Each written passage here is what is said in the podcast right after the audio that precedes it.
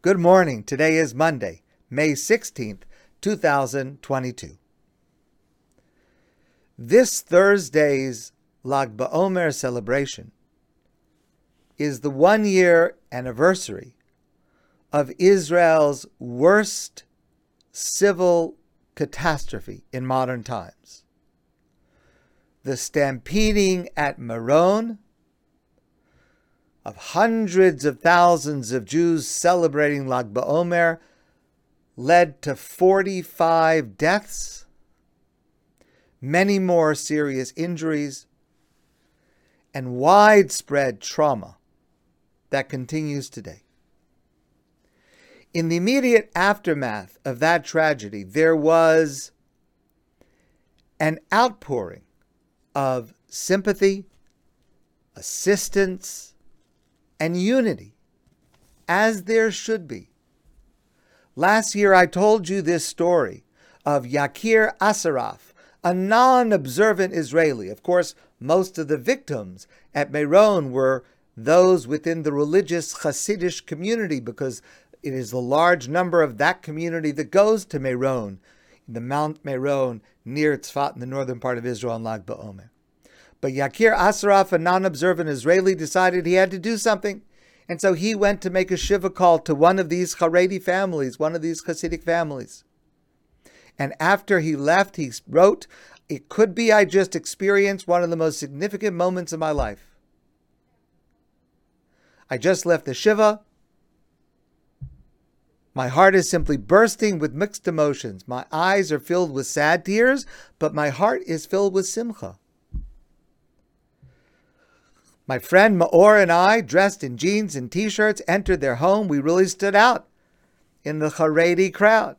Some people looked up, and two wonderful Haredim quickly got up and let us sit exactly opposite Menachem Mendel, the father of two of the victims. The father noticed us and quickly stopped speaking Yiddish with the other people who were visiting and turned to me and Maor and spoke to us in Hebrew. And he said, I'm happy you came, he said and his eyes are wet with tears, but his face is radiant.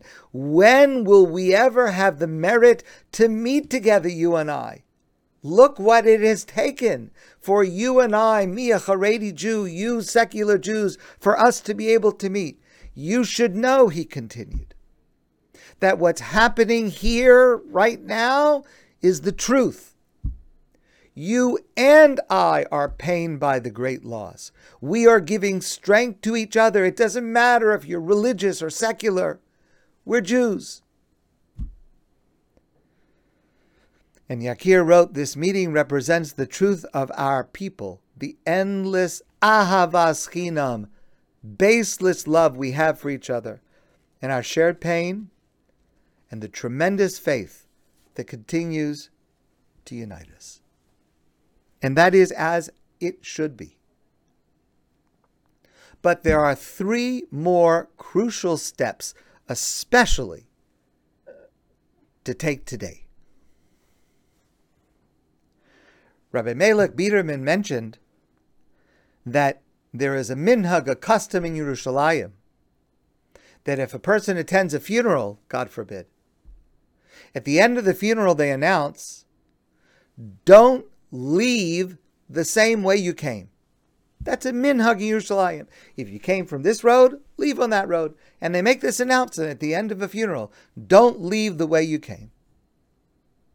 So, this is a specific minhag, a custom. It has to do with Kabbalistic sources.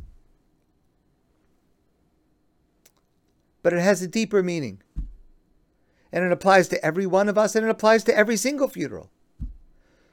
Don't go back to the way you were before you attended this funeral. What happened, this loss, and again, it could be a gigantic catastrophe, it could be an individual loss, whatever it is, it's got to change you. You can't be the same afterwards. Don't go back to being the same person that you were before this loss occurred. So, the first step is to hold accountable those who were responsible. The danger was known. In fact, what happened last year had happened before with only slightly less tragic results. It was clear what needed to be done. Politicians who pressured police to not limit the numbers, to not impose the, the safety restrictions and the plans that had been developed, those people have blood on their hands and they should be held accountable.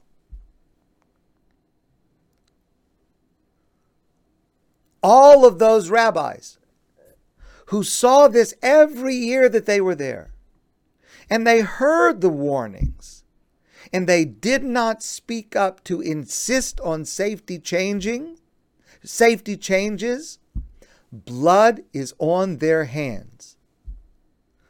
Police civil engineers who gave in to the pressures not to impose full safety plan, they too are responsible. I've shared with you before, some of you before, a fascinating passage in the Talmud, Masechta Taanis. The Gemara says that the great Rav Huna, Rav, Rav Huna was one of the great scholars of the Talmudic era and he was a leader in his community. And the, the Talmud tells us that there would be a stormy day. They could tell that a storm was coming. Rav Huna would ride around in his carriage and to see if there were walls that were weak, to see if there was an area that might crumble in the face of the oncoming storm, to proactively find the weaknesses and insist, command that they be fixed and shored up before the storm hit so no one would be hurt. Rav Huna didn't wait for the walls to crumble and then fast and cry to God, why did this happen to us? The losses we have say we have we have suffered. It's not what Rav Huna did. Rav Huna acted proactively on a regular basis, preventing this from happening. Where is Rav Huna today? We need Rav Huna. We need rabbis who are willing to live up to the expectations of what a rabbinic leader should be. To walk around and to look at the safety and to proactively take the steps necessary to ensure the safety, which is in accordance with Jewish law. To prepare for a holiday for a rabbi is not just to, to think about what speech you're going to give and not just to think about how you're going to dance and how you're going to celebrate the first question has got to be like Rav Huna how do we make sure everyone is safe? Where is Rav Huna today in Israel? Where is Rav Huna today in the, in the world? I know a few, but there are far too many. And now, and that's the reason I'm saying this, don't tell me, well, uh, not everybody learns that passage in the Talmud. Who knew about Rav Huna? I didn't remember that Gemara. I learned it 30 years ago. So let's review it now, before Lag BaOmer. This is what rabbis should be doing now. I can tell you this is what I'm doing now. We have an Adath barbecue. It's my responsibility. And I take that responsibility to make sure that there will be safety precautions there. There's a tragic, tragic uh, reality. It's heartbreaking. Jews are overrepresented in burn centers more than any other identifiable group. Rahman al God should save us from this. But because so many of our rituals, Shabbos candles, Hanukkah menorah, lighting the Shabbos candles on Yom Kippur and sometimes leaving the house, a, Yiz, a Yizkor light, a yahrzeit light, and it's left and someone leaves the house. And bonfires on Lag BaOmer and barbecues and, and burning chametz on Pesach, on and on and on. So many of these practices involving fire, and we're not careful enough. And Jews are harmed way out of proportion per capita to other groups. We should never leave a flame lit without being present and on guard for it. Never. There is no mitzvah that comes before that.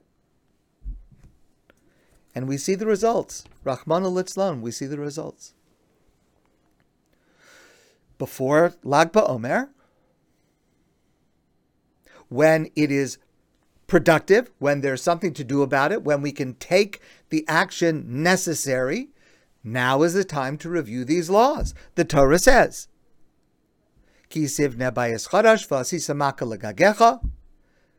if you build a house or you have a house and there is a flat roof and people can go up on the roof, you have to make a fence around the roof, a railing around the roof, so that somebody doesn't fall off and hurt themselves.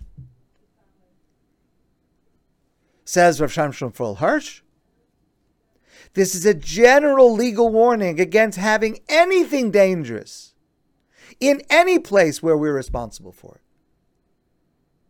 To leave a cord out where someone can trip. To leave something plugged in and you're going away and maybe it could cause a problem. To leave a light lit, Shabbos candles lit, and you thought it was safe, but you went out to someone's house and you come back and it's and, and Rahman on there's a fire. And Rav Hirsch goes on, this is also for the local authorities to intervene to have anything at all which might be dangerous removed. We must demand of our leaders, of our politicians, of uh, those who are making laws, those who are imposing the laws of the police, for example, that these laws are followed. The Rambam goes further, Maimonides, in codifying this as Jewish law that is binding on every one of us.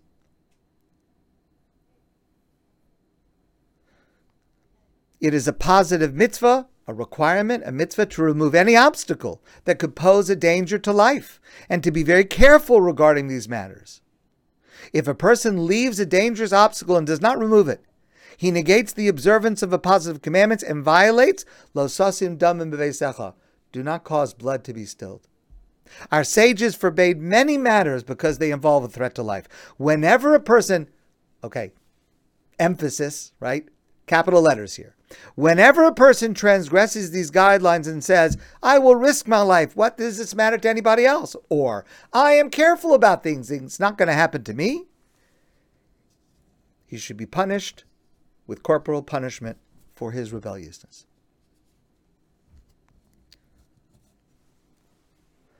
I'll tell you the truth, I have not been following closely the news from Israel since Lag BaOmer.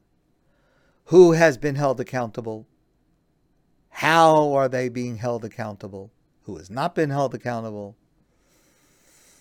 What are the measures that will be in place this year? Certainly, I hope people have learned their lessons. I hope there are significant changes, but um, but at the same time, every individual must take responsibility for themselves, and that applies not only in Israel; it applies all over the world.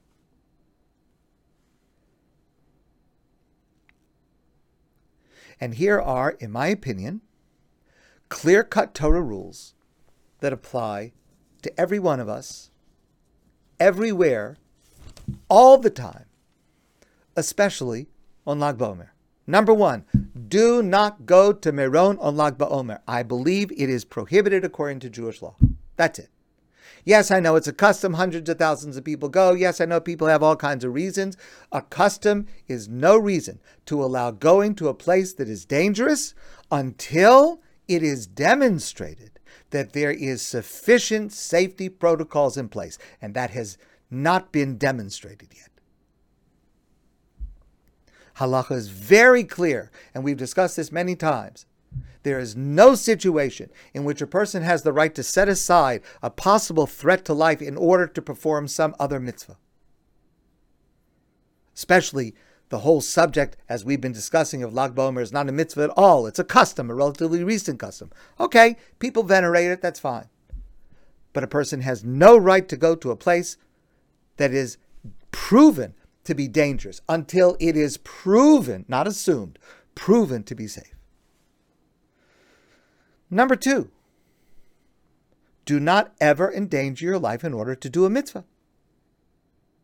And it doesn't matter what rabbi says you should do it or what social media post says you should do it or you should have faith and God's going to protect you. That's that's that's that is the antithesis of what Jewish values teaches. It's garbage. Because Hashem tells us exactly what to do. Hashem tells us not to take those risks. Hashem tells us to set aside those mitzvos in order to protect health and safety and lives. Whoever tells you, oh, God's going to protect you, doing a mitzvah, God's going to protect you, they're falsifying the Torah.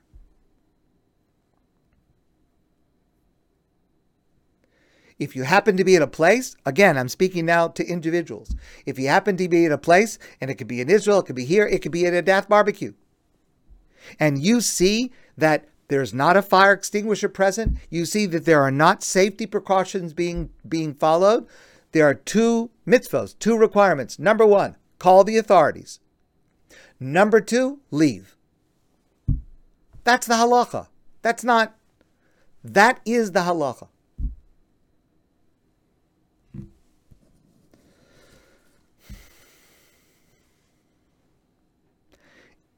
Again, I repeat it because it's so widespread. Anyone who says that we're allowed to rely on a miracle to save us because we're performing a mitzvah is falsifying the Torah and falsifying God's word. Never forget that the Torah obligates us to take care of ourselves and those around us. We may never say, it's fate. No, it's God's will. We can't do anything about it. Obviously, it was already decreed in heaven. Those words might be comforting to some after a, tra- after a tragedy. I don't know. But they're wrong.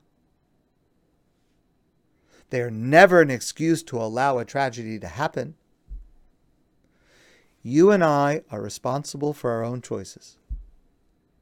Now, you can't guarantee what's going to happen, but you and I can take reasonable precautions to avoid putting ourselves in danger, and that is an absolute requirement of God's Torah.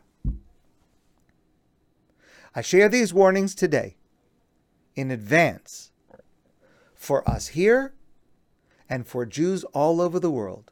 Please follow the requirements of the Torah about safety so that we don't have to face another tragedy this year. My friends, I want to wish you a wonderful and safe day. And I look forward to seeing you soon in person.